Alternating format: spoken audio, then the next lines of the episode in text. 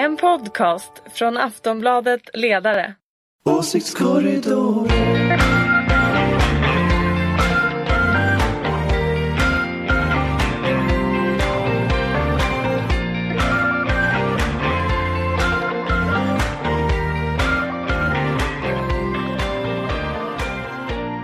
Hej och eh, välkomna till Åsiktskorridoren, en podcast från Aftonbladets ledarredaktion. Jag heter Daniel Svedin och jag ska än en gång försöka programleda den här podden så ojävigt och neutralt överhuvudtaget är möjligt. Med mig i studion har jag idag, precis som vanligt, höll jag på att säga, eh, mogulmoderaten Ulrika Schenström, svensk politiks eh, Edvard Munch. Ja, känner jag mig som idag i alla fall. Och i studion har vi... Edvard Munch? Ja, Ja. Ulrika får förklara Fråga det. Inte. Med mig i studion har jag också mina kollegor Anders Lindberg Ja, och Ingvar Persson. Precis. Hur har veckan varit? Det har varit vackert väder. det kommer en snöstorm imorgon. Eller idag när podden sänds. Mm. Nej men jag känner ju att allting var bra ända fram till i morse när jag insåg att jag skulle sitta här i gubbhyllan på Aftonbladet och bara känna mig ensam, övergiven och ja, mitt i Mordors näste. Det ska nog gå bra. Eh, ska vi börja med You can veckans check in ämne? anytime you like, you can never leave. Message from the dark side. Eh, ska vi börja med veckans ämnen? Tycker ni det? Ska vi köra igång? Ja, vi är igång. redo. I veckan så sänkte ju Riksbanken reporäntan till minus 0,25 eh, procent. Och eh, svensk journalistik handlar ju väldigt mycket om hur det här eh, påverkar svenskarnas spar och bo, eh, bolån. Eh, sparräntor och boräntor. Eh, men vad betyder den här rekordlåga räntan för svensk politik? Nej men först och främst kan man väl säga det att Riksbanken, och det vet vi alla, men för lyssnarna som inte har varit med i diskussionen jättemycket så handlar ju detta om eh, att få igång inflationen, att eh, öka konsumtionen och höja lönerna. Och det här har de ju försökt med på Riksbanken ganska länge nu med massor med olika typer av åtgärder. Detta är väl bra på ett visst sätt men jag är ju, frågan som du ställde i, i mejlet när vi gick igenom vad vi skulle prata om så är, handlar ju också om svensk ekonomi som jag eh, tycker ändå att man kan se en viss oro inför och det beror ju inte på Sverige som sådant utan det handlar ju om en oro i, i Europa och i världen. Eh, framförallt ett ökat eh, problematiskt säkerhetsläge i Europa. Det tror jag faktiskt till och med Anders kan hålla med mig om. Och, och, och också en, en oro för, för, för Europas eh, ekonomi där inte det finns särskilt mycket tillväxt. Eh, det är budgetunderskott och stora eh, skulder. Så att det är klart att det här är väl någonting att mota och ibland när man ser sådana här typer av saker så skulle väl jag ändå lite grann kunna säga att det kanske är ett tecken på att saker och ting i, i världen inte ser ut som vi skulle önska. Ja, fast eh, Ulrika, jag håller faktiskt inte alls med dig om att Riksbanken har, har eh, gjort eh, åtgärder för att få igång inflationen särskilt länge eller mycket. Tvärtom, alltså jag kommer ihåg för ett år sedan när jag satt och, och, och liksom konstaterade att ja, men här sitter jag mitt i det producerande Sverige, nämligen i Ludvika och tittade på, på ABB-fabriken. Där allting handlar om vad, hur kronkursen rörde sig och möjligheten att exportera. Samtidigt som Stefan Ingves satt på, på Riksbanken och bara egentligen funderade över bolånen. Eh, jag tycker att det är jättebra att Riksbanken äntligen nu efter flera år eh, tar inflationsmålet på allvar. Men det det betyder för svensk politik det är ju att det visar sig att Riksbanken inte klarar jobbet själv. Nu är det Magdalena Andersson som har bollen och som måste se till att det blir fart på ekonomin. Ja, det var ju min nästa fråga då. Att eh, öka det här trycket på Det här betyder alltså att Ingvar och jag egentligen inte, inte höll med varandra utan egentligen höll vi ju med varandra. Det var bara det att jag tyckte att jag ändå hade sett vissa tendenser att Riksbanken hade försökt göra något. Men Fast, det, fast, fast kärn, vi håller ju ändå med om att det är kärn- ganska bra att de har kommit igång nu. Fast kärnfrågan är ju ändå liksom vad, vad, om, om det här räcker som politik och, och det faktum att Riksbanken återigen sänker en ränta som redan var på minus till ännu mera minus. Det visar ju att det här inte funkar och, och tittar vi på, på vårbudgeten nu som kommer att komma mm, presenteras om, om några veckor så är det ju ändå väldigt tydligt att här behöver man ha alltså skattehöjningar, man behöver ha rejäla utgiftsökningar, man behöver se till att konsumtionen ökar i samhället. Man behöver få igång så att säga hjulen. Och, och, och tittar vi på vad Magdalena Andersson hittills har sagt så, så har vi ju inte sett tecken på att de är beredda att göra detta. Så så att risken är väl att det Riksbanken gör det är det som görs och sen så lappar man och lagar lite i vårbudgeten och det kommer inte att få fart på svensk ekonomi. Och, och, där är ju frågan om, om Magdalena Andersson vågar ta i eh, och faktiskt göra investeringar och lägga pengar på utbildning eller vad det nu så att säga som, som finns som prioriteringar. Och det blir ju väldigt Och intressant där att har se. vi ju då, där, där kommer vi väl till där vi har den lite olika synen på saker och ting som det som vi tillsammans här under årets eh, gång och förra året ändå har skrattat ganska mycket om. Eh, överskottsmålet och diskussionen om brytpunkten i valet som vi alla eh, slet håret kring varför vi skulle diskutera hela tiden. Och det kan ju bero på att man, man både från Magdalena Andersson och Anders Borgs sida då såg den här tendensen i ekonomin runt om i Europa. Nu har ju dock eh, liksom eh, Magdalena Andersson eh, öppnat det här låset och, och man kan tro sig då som man, man kan spendera sig ur den här krisen som kan komma. Jag tror ju dock att har döpt om Anders Borg nu till Anders Ladulås. eh, att han eh, på något sätt ändå eh, höll i den nyckeln att ändå spara i ladorna. För att eh, jag tror, om vi nu ska besvara frågan på liksom hur svensk ekonomi ser ut. Jag tror att vi står väl rustade. Eh, det är jag ganska säker på. Men det är klart att det kommer att se annorlunda ut i resten av Europa. En annan sak som jag bara vill tillägga som jag tycker var intressant. Och som är, är någonting som säkert Anders tycker är väldigt kul. Och det är, det är att jag vet att Anders är intresserad av säkerhetspolitik. Jag försöker inte hålla dig borta här nu. Bara, Ingvar så att du vet det. Du försöker ordet. Jag försöker bara hålla kvar ordet här eftersom jag sitter mitt i gubbhyllan. Jag Och- säger inte så mycket. Nej jag vet, äntligen. det. äntligen. Ja, nej, men jag blev lite orolig för, för säkerhetsläget i Europa när jag hörde på Studio 1 eh, den här kvinnan som är Rysslands expert på FOI. Eh, försvarets eh, Totalförsvarets totalförsvaret. forskningsinstitut. Ja, men, men ja, hon flera. sa liksom att Europa, det, det var nu, hon, hennes bedömning var att Europa var ungefär 1930-talsläge. Och då, det är sånt där som, ja, jag, jag ser ju, ja, jag blir ju lite bekymrad vid sådana tillfällen. Eh, så att, eh, ja, Men din poäng Men- var att, man, att eh, Anders Borg samlade i ladorna och problemet är ju det att det gjorde han ju inte utan staten har ju gått med underskott. Och, och, och det, som, det som gör nu om man tittar på vårbudgeten det är ju att nu måste man ju faktiskt se till att kunna satsa och det finns ganska stora rever i välfärden, det finns ganska stora Fast problem. nu höftar du lite där. För att när man pratar med eh, Nej, duktiga höftar inte. ekonomer som inte har politisk bakgrund så har vi ändå sparat i ladorna. Ja, och det är fast en sak att försöka i- höfta här nu så att liksom Ja. lyssnarna tror att det där är på riktigt. Om man pratar med folk som har eh, disputerat i stats- nationalekonomi Man- man och suttit på Finansdepartementet disputerat. på, på budgetavdelningen och hållit på med sådana här saker så har vi ändå sparat i ladorna. Fa- Fast Men- man behöver inte ha läst nationalekonomi på universitetsnivå. Man behöver bara skaffa sig en Nej, miniräknare nej, men- och en man- tabell. Och i Oh, tabellen så, så, står enkelt är jo, det det definitivt är så enkelt. inte. Så Det är så enkelt är det att- inte. att staten går med nej, underskott nej, är nej, så nej, enkelt. Nej, för att i så fall, jag vill bara Ja, säga men det vet ju du också. Du- Nu ska vi höra du vad ser- Ulrika säger. Du ser ju att på kommentarerna från kunniga nationalekonomer, jag är hemskt ledsen att jag tycker att de är ganska bra, jag tycker också att jurister är bra i vissa ärenden. Eh, så är det ändå så att vi har sparat och jag tror fortfarande att det hade varit smart att behålla det här överskottsmålet. Jag tror att Magdalena Andersson öppnade det här låset av en enda anledning och det heter opinion och det heter Miljöpartiet och det heter vi måste göra saker för det här samarbetet och inte för svensk ekonomi. Fast det blev väl tre skäl i och för sig. Men, men, eh, Men- men utan det- att räkna, men faktum är ju, jag, nu blir det lite dumt här om jag och Anders ska tycka samma sak. Gubbhylla. Ja exakt, jag vet. jag tror inte vi gör det heller riktigt. Men, men jag är ju övertygad om att Anders Borg inte för en sekund trodde att han skulle uppnå något överskottsmål. Eh, inte en sekund. Däremot var det naturligtvis bra för vilken finansminister som helst som vill ha ett förhandlingsläge gentemot andra ministrar och andra partier att ha ett, ett system att skylla på.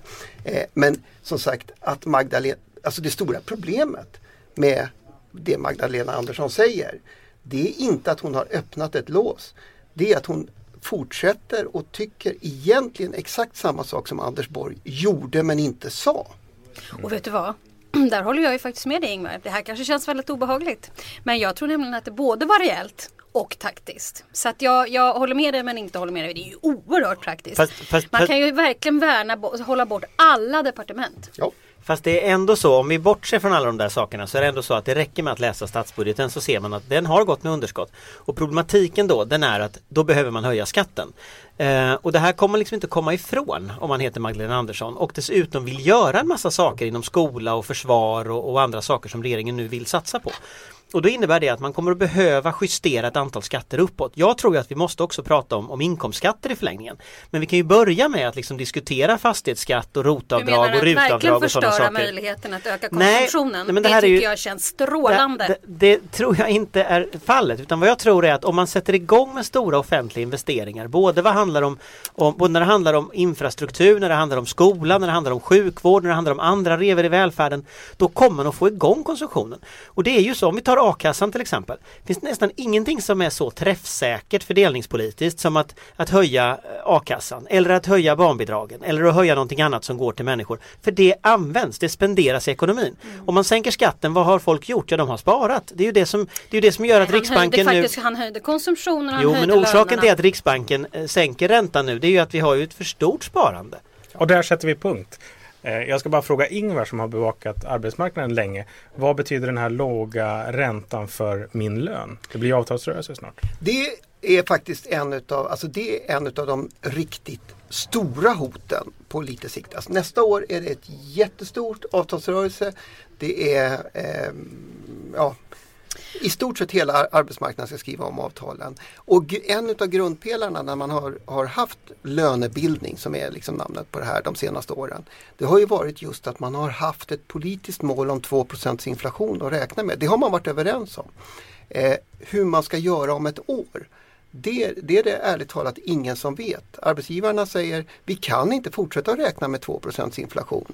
Eh, och facken säger förstås vi kan inte räkna med mindre än 2% inflation. För det är ju det som är bestämt. Eh, så det här kan bli riktigt eh, besvärligt nästa år. Det här var faktiskt det som, om du ser på min fusklapp här, föregår man rö- lönerörelsen och avtalsrörelsen. Så att eh, jag håller med om det. det. Man vet inte riktigt hur det här ska gå. Mm. När vi ändå pratar om pengar. De 200 personer med mest makt i Sverige eh, tjänar i genomsnitt 17 gånger mer än eh, en medelsnittlig industriarbetare. Enligt en rapport från LO som kom i veckan. En direktör i det privata näringslivet kan på ett år tjäna lika mycket som en arbetare drar in på ett helt liv. Är det här ett problem att de rikare rusar iväg? Nej men det är klart, men sen ska vi komma ihåg, alltså jag tycker att det här låter helt absurt och det, och det är det också. Sen ska man ju egentligen aldrig titta varken på en rapport från Svenskt Näringsliv eller från LO eller så där det liksom finns en partsinlaga i. Eh, utan här har man ju jämfört, eh, jag tycker att det är helt bisarrt och jag har gjort många uttalanden om bonusar till exempel framförallt under, under finanskrisen förra gången. Så att, eh, eller som Anders Borg uttryckte det, det är som att snatta från skattebetalarna och det tänker jag inte tolerera och det tycker jag är ett ganska bra uttryck. Men Eh, och, och, det är klart, och det är klart att det, är, det som e- egentligen är mest bisarrt med allt detta Det är att aldrig näringslivet lär sig. Att man liksom inte lär sig att det här kommer att bli jättestort. Det här kommer att blåsas upp liksom och det struntar de på något sätt i. Och sen så måste de till åtgärder istället för att tänka på det lite grann innan.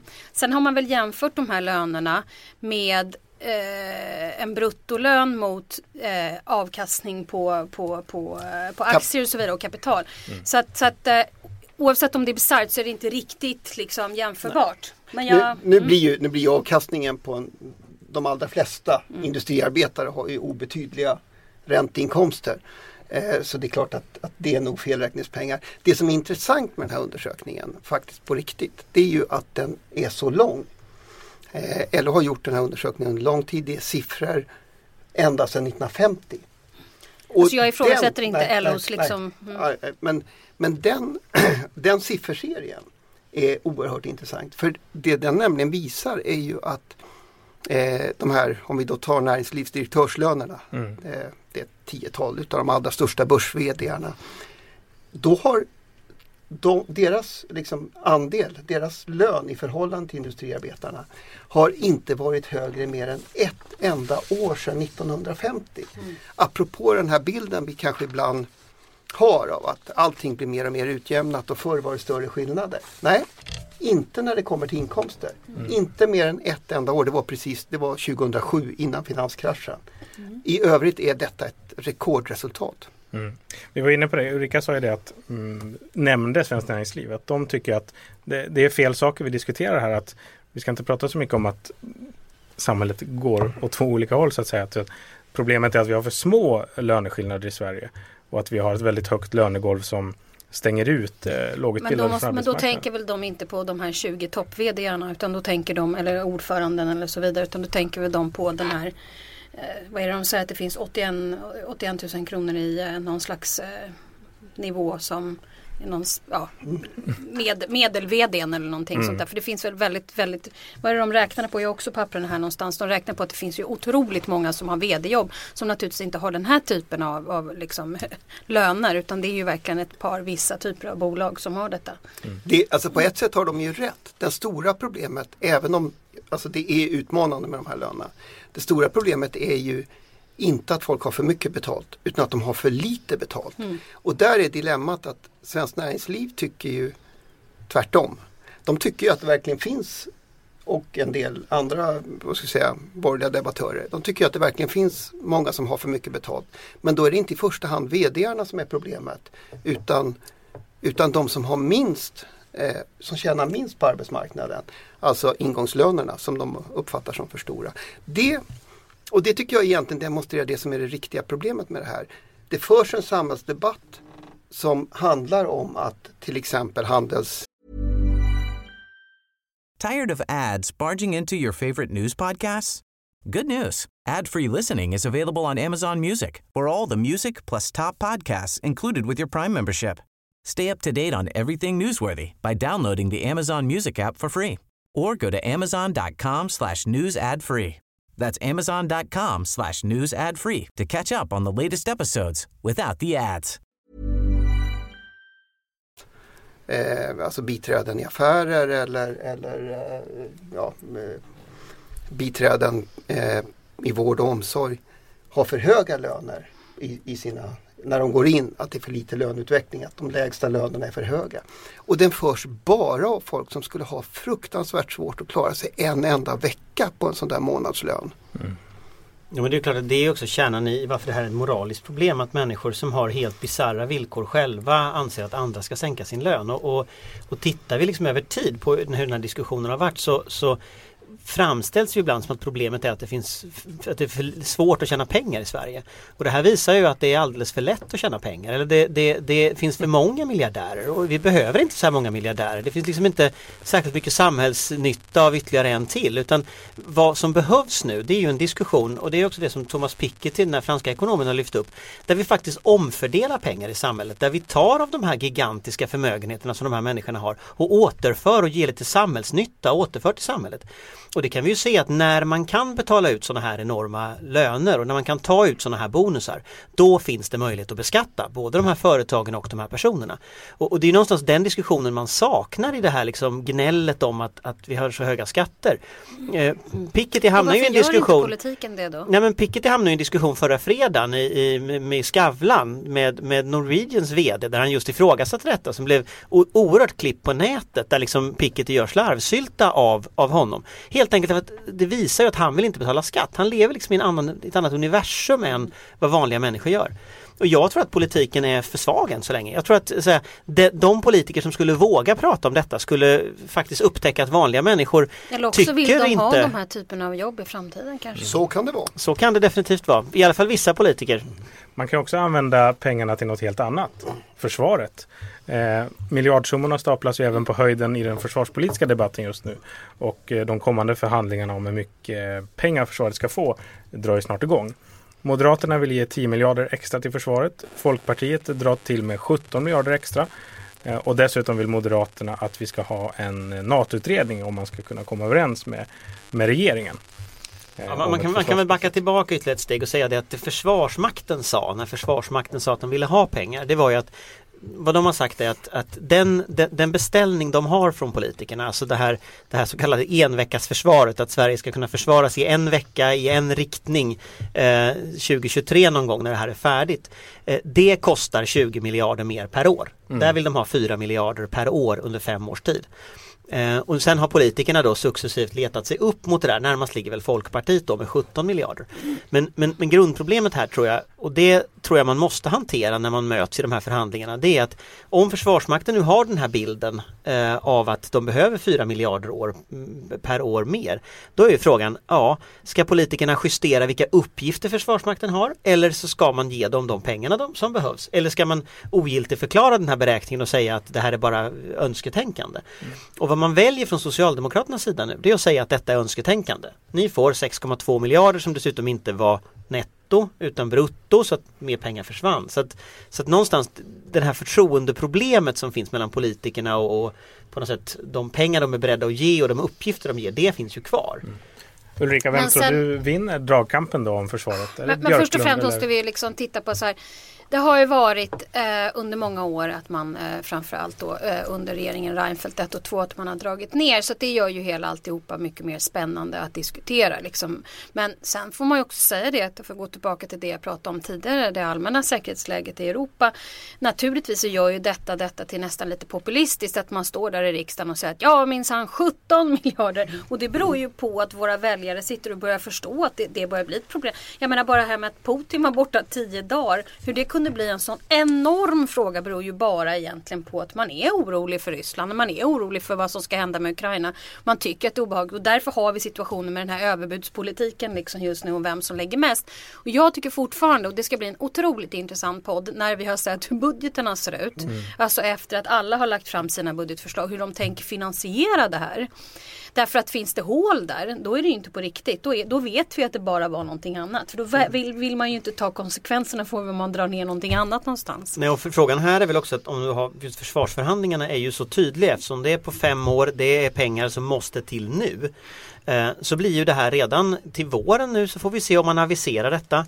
Och sen så blir ju frågan om i försvars, nästa försvarsbeslut mm. Eh, så blir det ju skarpt läge. Ska man dra ner på ambitionerna? Ska vi, okej okay, vi kan försvara oss i en vecka med de nuvarande ambitionerna. Ska vi försvara oss i fem dagar, tre dagar, ja, två dagar? Menar, alltså var, bygga, bygga var går nivån? Att bygga upp liksom från det som har varit eh, tar ju väldigt mycket längre tid än bara en mandatperiod eller så. Och jag måste ändå säga och ge en eloge till Hultqvist faktiskt för han måste ju haft ett guldläge när den här ubåtsjakten kom och fick liksom ta den här frågan som jag tror att svenska folket allt mer anser vara väldigt viktigt. Det är ju alltså det, det, det är som du säger Ulrika, det, det är klart att det är tacksamt att, att göra poänger av att börja fundera över Odenberg och sådär som, som ju för då var det svårare att förhandla med en moderat finansminister än, än man har idag när det gäller att lägga nya bud. Sen Alltså jag är ju så gammal så jag kommer, jag ju liksom, kommer ju ihåg hur de här diskussionerna har gått till och det finns ju ett i det här förtroendet som Anders pratar om mellan eh, militären och politikerna så finns det ju ett gammalt dilemma därför att det, det har ju alltid varit lite som tyska löneförhandlingar. Eh, militären säger vi behöver så här mycket pengar för att kunna klara våra uppgifter politikerna säger ni får hälften så mycket eller ni får en fjärdedel och så enas man om att de får hälften. Eh, och sen har, har det då eh, liksom förstås varit ekonomisk kris på försvaret i alla tider och svarta hål och allt det där. Va? Eh, så det är klart att det finns ett förtroendeproblem som blir akut då när folk upplever att ja, men det här kanske inte bara är en verksamhet vi driver i största allmänhet utan utan det kanske men, är... men det blir också så mm. uppenbart när, när, när man hittar då eventuella ubåtar i Stockholms skärgård och så ska man ha den här underrättelseoperationen som man drar igång och så upptäcker svenska folket att de där helikoptrarna man, man har sett på gamla mm. bilder, de här Vertol-helikoptrarna, mm. bananhelikoptrarna, de finns visst inte längre. Nej, så hur ska du jaga de där ubåtarna då? Ja, det går inte säger försvaret. Och det är klart att då blir man lite deprimerad som deprimerad. skattebetalare. Ja. Och, och Expressen hade en ribbåt. Expressen hade en ribbåt. Och, och helikopter. Nej, men, och då blir man lite deprimerad att okej, okay, och jag tror faktiskt de flesta svenskar inte hade fattat hur nedrustat det svenska försvaret är. Och när då det kommer ryska flygplan flygande in på vårt eh, territorial i luften och det kommer ryska ubåtar under vattnet, även om ingen säger att de är ryska, så börjar ju folk bli ganska irriterade på att liksom och nu börjar man höra så här, ja men varför har ingen sagt något? Mm. Och då kan man ju som person som har sagt något ganska länge känna att uh, mm. Men sanningen är ju den att nu får man ju se till att så här, rätta till det här. Absolut, nej men det är klart. Så vem vinner? Peter Hultqvist, Magdalena Andersson, Jan Björklund? Det är alltid Magdalena Andersson som vinner. Nej, jag tror så här när det gäller försvaret. jag, jag, jag, tror att, jag tror att Magdalena Andersson och hennes eh, protagé Max Elgar som är den som, som, som eh, budgetstatssekreterare här. Jag tror att visst, de tror säkert att de vinner detta. Men nu är det lite större krafter än vad de rår över mm. eh, som är här och tittar vi historiskt så är svenska partier överens om försvars och säkerhetspolitiken i de allra flesta fall. Jag tror att särskilt i ljuset av att eh, Putin, eh, vad heter det, bedriver en extremt aggressiv politik och att Ryssland rustar upp så kan man idag inte hamna i ett läge där man inte är överens utan här får Socialdemokraterna anpassa sig och justera uppåt och så att man hittar en gemensam linje med borgerligheten. Så att man, Inklusive NATO-anpassning. nej, jag tror att den här NATO-utredningen mest är ett skrämskott för att, för att jag tror inte att den är, jag tror inte den är realistisk på något sätt. Svenska folket vill inte gå med i NATO så att det blir lite Fast de är mer positiva till det och så vidare. Sen, Ja, men jag tror det blir, det, det där tror jag en sidodiskussion som ytterst handlar om att man inte är beredd att höja försvarsanslagen. Jag tror att, jag ska säga, jag, jag har en varningssignal hos mig, det är att så fort politikerna börjar prata om NATO, då vet man att då kommer de inte att lägga de pengarna på det svenska försvaret som behövs, utan då vill man liksom att alla opinionsbildare ska ägna sig åt det istället. jag har ingen som helst liksom, e- egenintresse, att, att, att, att, eh, egenintresse att berätta en sak. Men jag läste eh, för ganska länge sedan Mikael Holmström eh, som tidigare jobbade på Svenska Dagbladet, eh, numera på DN. Hans, som han fick Guldspaden för, Sveriges hemliga NATO-förbindelser. Den bör man läsa. Det är en väldigt spännande bok. Den har man läst, en väldigt tjock bok också. Väldigt tjock Väldigt tjock bok och väldigt många anekdoter i vilket är roligt. Eh, men, men vad den visar också det är ju att, att eh, Sverige har i allt väsentligt de fördelarna som ett NATO-medlemskap skulle ge redan. Exakt. Vilket ju också gör att själva diskussionen blir ganska meningslös. Så att jag tycker ändå det är en varningssignal att när, när vi ska prata försvar, svenska försvaret och så slänger de plötsligt in NATO i det där. Då vet man att ah, men då blir det mindre pengar. Eh, Sen kan det ju liksom vara bra i och för sig att liksom visa, visa världen var man står egentligen och sådär. Men det är en helt annan, får vi ta en hel podd om kanske bara Ja. NATO. Nu ska vi pröva ett litet nytt grepp eh, på ditt initiativ kan man väl säga Ulrika. Ja, Eh, jag vi är- gillar listor. Ja precis, det är vi på Aftonbladet också väldigt förtjusta i. Listor och personrankningar. Och vi har tänkt oss att vi ska försöka ha en återkommande eh, betygssättning på ett par politiska personer som vi tycker är intressanta. Eh, sunk eller dunk sa Anders. Och, mm, iskallt eller glödhett sa du. Jag tänker, eftersom jag är programledare, att vi ska använda oss av den betygsskalan som jag hade när jag gick i skolan. Godkänd, väl godkänd, mycket väl godkänd eller icke godkänd. Men 1 till 5 har jag växt upp Nej, med. ja, men nu är det jag som Okej, bestämmer. vad sa du nu? MVG? Röst och så. Ja, vi kan rösta. Eh, MVG, eh, VG, G eller IG. Okej. Har man inte tagit bort den betygsskalan? Jo, men det var men det är tydligen programledaren Det är väldigt tryggt för mig. Jag förstår inte de där andra. Eh, så nu vill jag ha Siffror är betyg. svårt. Ja, det är väldigt svårt. Bokstäver däremot är lätt. Nu vill jag ha betyg Ja. och motivering. Nej, motivering också. Ja, ska vi strunta i motivering? Ja, jag tycker Du vi vill bara, bara... kör. Okej. En rund, snabb runda då. Om det inte är mycket Anders sitter och befogat. tjuvkikar. Ja, men jag, jag, vet, jag kommer inte ihåg de jävla betygen. Eh, ska vi börja med Stefan Löfven. Hur har hans vecka varit? Ja. Jag har inte sett till honom. Jag har inte sett honom alls och då tycker jag att så här, har man inte sett dem då är det typ G. Det är G. Absolut, och jag tror särskilt jämfört med förra veckan. Anders? Nej, jag röstar också på G tror jag. Ja, det var det G. Jag vet inte var han tog vägen. Då får vi komma ihåg det här. Han kanske är vi något se. land. Han kanske är i Saudiarabien. Han, han är på EU-toppmöte. Han är på Göteborg. Ja, det är han ja. Anna Kinberg Batra. Inte sett så mycket heller. Nej. Hon får också G Hon får. G. Jag har inte sett henne så mycket så hon får G. Var är de? Ja, det är. Hon är också på EU. Eh, Mikael Damberg. Näringsminister, socialdemokrat. Ja, Men han hållit på att klanta till det här med Saudi och allting så IG. Nej, han får VG tror jag från mig. Eh, Va? ja, precis. Det här tror jag, det är roligt för att han, han har Det lyckats här ska nu. gå till liksom, det här ska dokumenteras. Ver- Han, han, Det Excel-dokument. han har lyckats med att hamna i centrum för allting. Alltså han, han var i centrum för det här Saudi-härvan för näringsdepartementet var väl de enligt alla som havererade alltihopa. Och han är väl i centrum för det här, vad var det här uttalet han hade? Ja, han, han anser ju att äldre företagare Äldre var obildade, eller vad var det? IG. Jag menar hur bra man än är men det är kanske inte så smart Och att på säga så. EU-toppmötet är det TTIP som är det stora bråket. Ja, så är det. Så alla frågor så här, går tillbaka, till, alla bäckar bär till Mikael Och TTIP är ju Damberg. det här Det är frihandelsavtalet. ett frihandelsavtal Ja, eller något. Jag, jag, jag, har, jag, har, jag håller med Ulrika. Måste... Ja, jag förstår. Nej, IG. IG och VG. för Det är. VG. Om man har synt så Man ska VG. vara lite rolig också. Vi kan ju aldrig släppa eh, Kristdemokraterna. Jag skulle så- vilja ge VG också till hans pressekreterare Ann Wolger som ringde och skällde ut eh, de här personerna som hade den här nyheten. Ja, driva Det är också eget en tror jag. väldigt, väldigt bra strategi. Att man skäller ut journalister så är det alltid lyckat. Vi kan ju inte släppa Kristdemokraterna riktigt. Så att eh, Ebba. Busch Thor, hur har hennes vecka varit? Hon har ju varit ute och visat upp sig nu i media. Det är lite svårt än att veta vad det där är på vägen då. Så G. Nej, ja, jag vill nog ge VG faktiskt. Jag blev, jag har blivit imponerad av hennes insatser. Hon, eh, hon, hon har en vansinnig politik att försvara. Men hon gör det på ett skickligt sätt. Och det är lite roligt tycker jag. Ändå att det, det känns lite som en, en rolig motståndare man kommer att få här liksom i politiken. Som ändå... Den, den som har lyckats manövrera sig till en partiledarpost eh, i, i, det där, i den läget, den måste få VG eh, under alla omständigheter. Okej då, jag, säl- jag, jag, för en gångs skull så gör jag en ja, VG. En pudel. Nej, jag hade fel förra gången. ja, det är sant. Magdalena Andersson, finansminister. Hur har hennes vecka varit? Den tror jag är ganska bra ska jag säga. Eh, och det beror inte så mycket på de här eh, offentliga framträdandena hit och dit. Men eh, jag har en känsla av att Magdalena Andersson tycker att det är rätt så roligt att få jobba med en budget som hon i vart fall än så länge eh, är övertygad om kommer gå igenom riksdagen. VG. Nej, jag ger G. Jag har inte följt tillräckligt mycket och sett allting. Men du är helt nöjd med hennes insats? Nöjd och nöjd. Jag liksom G känner jag. Det är liksom så här, du vet. mm, Deltagit men Ja, deltagit men inte mer än så.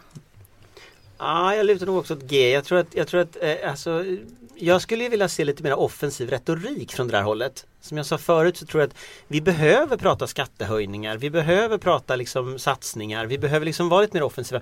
Jag tyckte när hon presenterade försvarsförslaget och sa nu ska vi höja skatten för att satsa på försvaret. Då kände jag att det där gillar jag. Därför då visar man tydligt att liksom man är beredd att, att ta ansvar för, för någonting och man är beredd att betala för det. Eh, Och hade hon fortsatt så hela veckan då hade jag varit nöjd. Men, men jag tycker liksom lite mer offensiv retorik tycker jag man, jag, jag vill gärna ha här.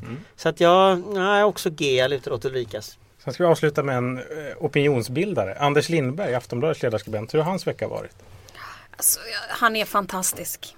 Jag kör en MVG faktiskt på Anders Lindberg den här veckan. Det, är, det höftas, det tjafsas, det bråkas överallt. ja, det är alltid svårt att dela ut toppbetyg men eh, väl godkänt. Och Anders själv, vad tycker du? Jag vet vad din plats är på redaktionen. Ja.